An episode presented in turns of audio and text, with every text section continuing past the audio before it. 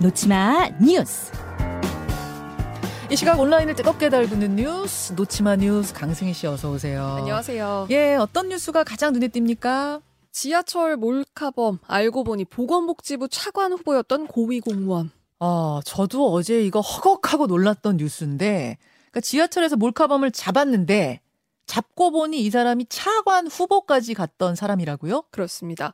그런데요, 이게 지금 충동적으로 뭐 한두 번이 아니고요. 휴대폰에 포렌식을 했더니 1년 넘게 촬영한 여성 신체 그 영상이 수두룩하게 나왔습니다. 세상에. 서울 지하철 7호선 고속터미널역 승강장에서요, 한 남성이 여성을 뒤따라가면서 신체 일부를 촬영하는 장면을 경찰이 현행범으로 잡은 건데요. 잠복하다가 경찰이 바로 네. 잡았다면서요. 그러니까 여기가 사실 음. 불법 촬영이 많은 그런 신고역이라고 해요. 고속터미널 역이 사람이 워낙 워낙 그렇죠. 많으니까. 네. 예. 그래서 잠복하던 경찰이 좀 수상하다 생각해서 다가가서 봤더니 맞, 맞았습니다. 음. 그러니까 보건복지부 국장급 공무원이었는데요.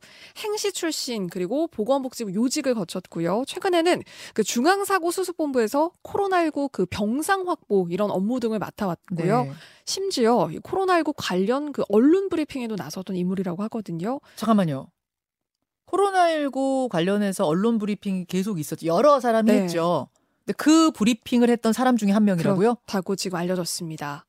그러니까 그래서 지금 뭐 차관 물망에도 올랐다. 그러니까 진짜 어. 요직에 있는 그런 인물로 지금 일단 알려졌는데 누군지 지금 구체적으로 확인은 되지 않았습니다. 아니 이거는 차라리 확인을 좀 어느 정도 하는 게 낫겠어요. 왜냐하면은 그냥 M1 사람 또 잡을 수가 있거든요. 네. 막 누구냐 이제 그럴 수 또뭐 예, 뭐 네티즌들 총출동하고 이러면은 어떻게 네. 될지 모르니까.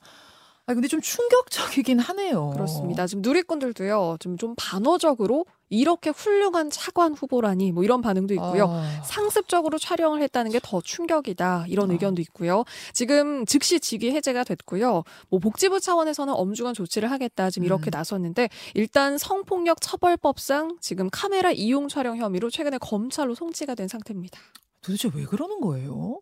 그거를 찍어서 뭘 어쩌겠다는 거예요? 참, 이거는 병 아닙니까? 그러니까요. 아, 다음으로 가죠. 흰색 번호판을 단 택시. 택시 택시는 영업용이니까 노란색 번호판 아니에요? 그래야 되죠. 그런데 흰색 번호판을 달고 택시를 영업한 차들이 있었습니다. 음.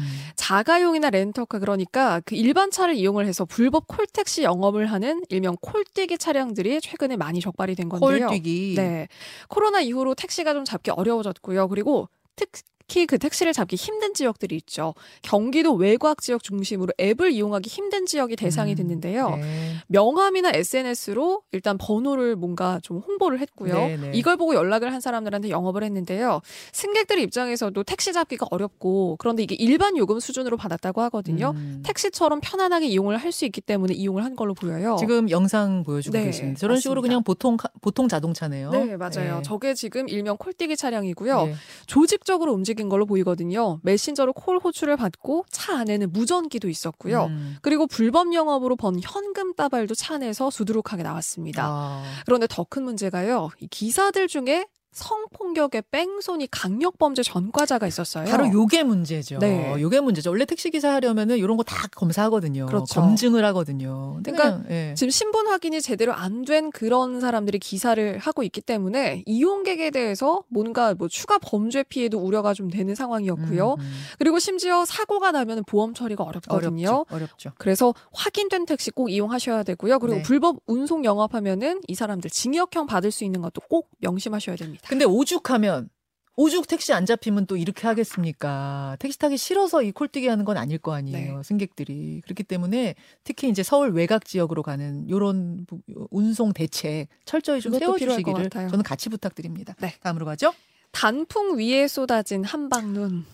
10월이잖아요. 네. 근데 그 설악산에 눈이 펑펑 왔다는 거예요. 그렇습니다. 정말 한방눈이 왔어요. 이 정상하고 가까운 중청 대 피소에는 16cm가 쌓였다고 하고요. 와.